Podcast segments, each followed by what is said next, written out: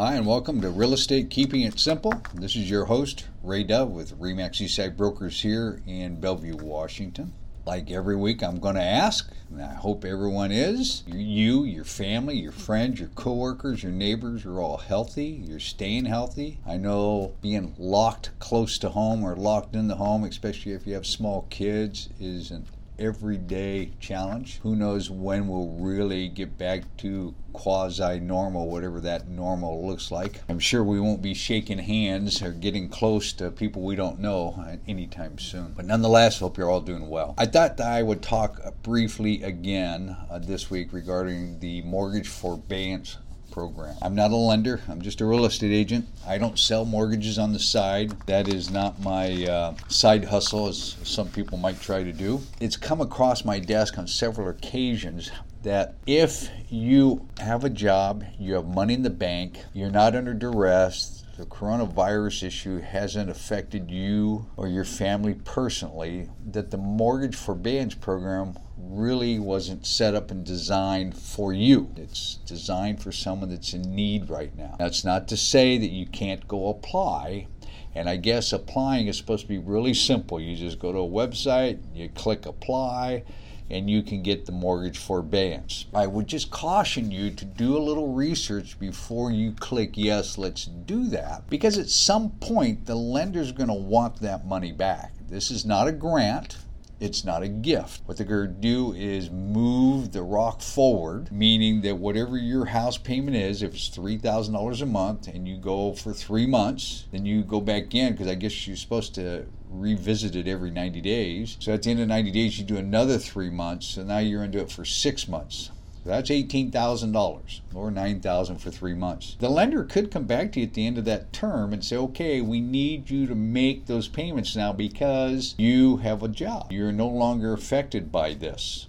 So will you have the resources to do that? Some lenders may say, fine, we'll just add it on to the end of the loan at no interest. And so when you pay off your loan, when you refinance at some point or sell the property, then you repay it. But each lender is going to be a little different about how they want to handle this mortgage forbearance. And then I've been told by some lenders, at least going into this, that this is going to show up in your credit report. If you're not in need and you got good credit and you go get this mortgage forbearance, it's going to put a little hiccup on your credit report. And I've got a credit person you could talk to. I've got a couple of lenders you could talk to. All you have to do is reach out to me at my email address or my phone number, and I'll refer you on to a couple of people that will give you the honest truth about how this is supposed to work. If you're in dire needs, you lost your job, you can't make the house payment, or you can't see yourself making it in the short term, then by all means, this is a tool that you could use. I'm just sharing with you that it may not be as lustrous, as promising as what was laid out. Yes, you could not make a house payment, but at some point, they're going to want the money back. The banks, that's how they make a living, and we've talked about last week. They need to loan money out, get those loans paid back so they can loan money out again. And yes, they're going to get some assistance here from the federal government. So please, Please do some due diligence on it. Do what's best for you and your families. I know you will. If you want to chat about it more, I'll give you my email address and phone number at the end of the podcast, and you're welcome to call or email me or text me, and I'll give you my best advice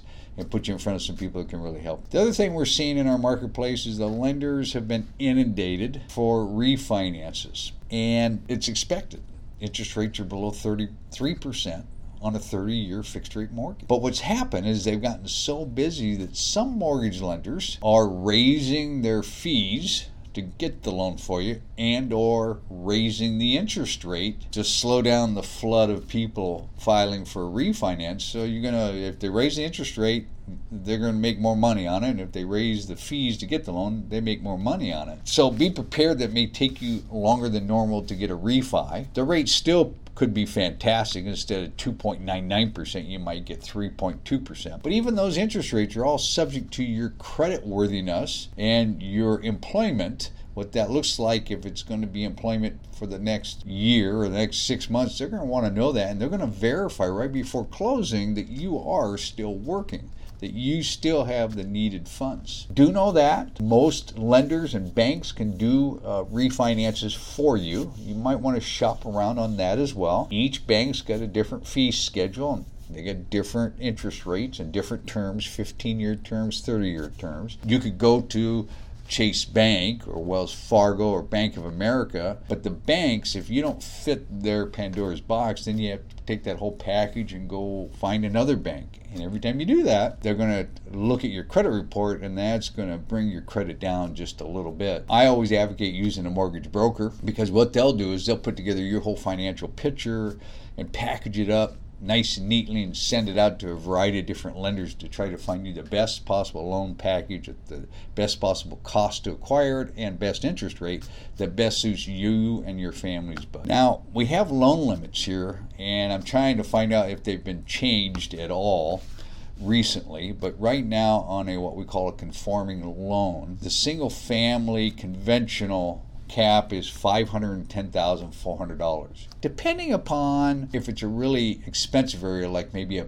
Medina or Clyde Hill, the limit may have been pushed up to seven hundred sixty-five thousand dollars, but a lender would best tell you. What that means is any loan amount above seven hundred sixty-five thousand dollars or above five hundred ten thousand dollars is considered a jumbo loan, a jumbo home loan mortgage. And historically, those cost a little bit more money. They require a little bit more of a down payment. Instead of five percent down or ten percent, they typically want twenty percent down, and they want a little bit more earnest money. But I've heard several lenders have pulled back from the jumbo market. They're not lending for homes above these price points. So if you're buying a home for a million dollars and you want to borrow eight hundred thousand dollars, it could be a problem. If you want to borrow a million dollars for a home that's a million two or a million and five, it's going to be a problem trying to find a lender that's willing to do a jumbo loan at this moment. Will they thirty days from now, sixty days from now? Don't know. The climate and the apprehension in the market is they may or may not, because they're trying to hedge their bets too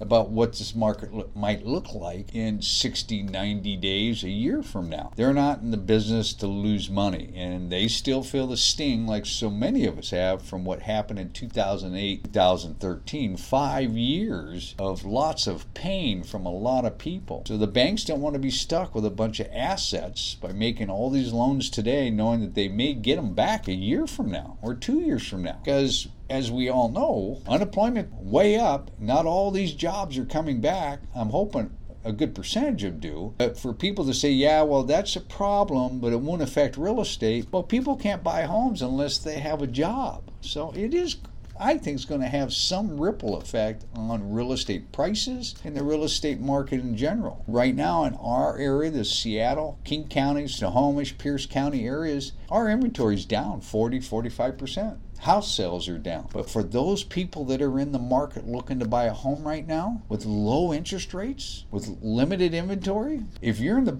market buying, you're in a good position to go negotiate a transaction, because you're not going to be competing with too many people. You might be competing with a few. It's not like it was four years ago where you were competing with twenty, thirty people at a time. So it's you position yourself and get pre-approved. This could be a great time for you to buy a home. If you're a seller because of limited inventory, this might be a great time to sell too, because there's going to be those buyers, and all you really need are two to three buyers to get you the price you're looking for, because they're going to bid each other to get your home, and they're going to buy it based on what the current market says it's worth. Now, although the activity's down, we haven't seen home prices come down yet, and maybe we'll see that at the end of April's report. But at the end of March's report, it looked like home prices have still gone up. And there's certain areas that probably will never go down. I remember in two thousand eight to two thousand thirteen, certain markets in the Seattle area like Magnolia, Capitol Hill, certain neighborhoods in Ballard, they never went down. Some of them were stagnant. Magnolia went up four to five percent every year. But we didn't have the short sales back then in those areas. We didn't have foreclosures like we had down in Kent, Maple Valley, Olympia, Auburn, Everett. Those places had a more higher concentration of short sales and foreclosures than we did closer to Seattle. It's not to say we didn't have some, but we didn't have as many. And so when you don't have that much short selling, yeah, maybe the prices come down a little bit, but certainly not like those other areas, and rightfully so. Some of those short sales in those other outlying areas, they were on the market competing with other short sales. So in the event we go into a short sale market, or we have bank-owned properties or foreclosures again. What I think I'll do for next week is I'll talk about what is a short sale, what is the process of a foreclosure, bank-owned properties, so that you have a little bit more information if you're going to be a buyer in those markets, what that might look like. And I would suspect on short sales it might look a little different than it did the first go round, because the first go round the lenders, real estate agents, no one really knew what to do, how to do it, and what the paper trail was supposed to look like, kind of like what we're dealing with the mortgage forbearance at the moment. But I'll be more than happy to give you my insights on short sales and foreclosures on next week's podcast. Again, this is Ray Dove, REMAX Eastside Brokers, your residential real estate agent since nineteen seventy-eight. Happy to help you any way I can, brainstorm with you, whether you decide to work with me or not. You can reach me at ray dove remax at gmail dot com. My website is ray dove dot com. You can call or text me at four two five, six eight one, eight six three zero, and I'll coach you the best I can and put you in front of people that know the proper information when it comes to the mortgage forbearance, getting a refinance loan, or getting a new first mortgage. Have a great week. Stay safe. Be healthy, and I'll touch base on short sales and foreclosures next week. Thanks again for listening.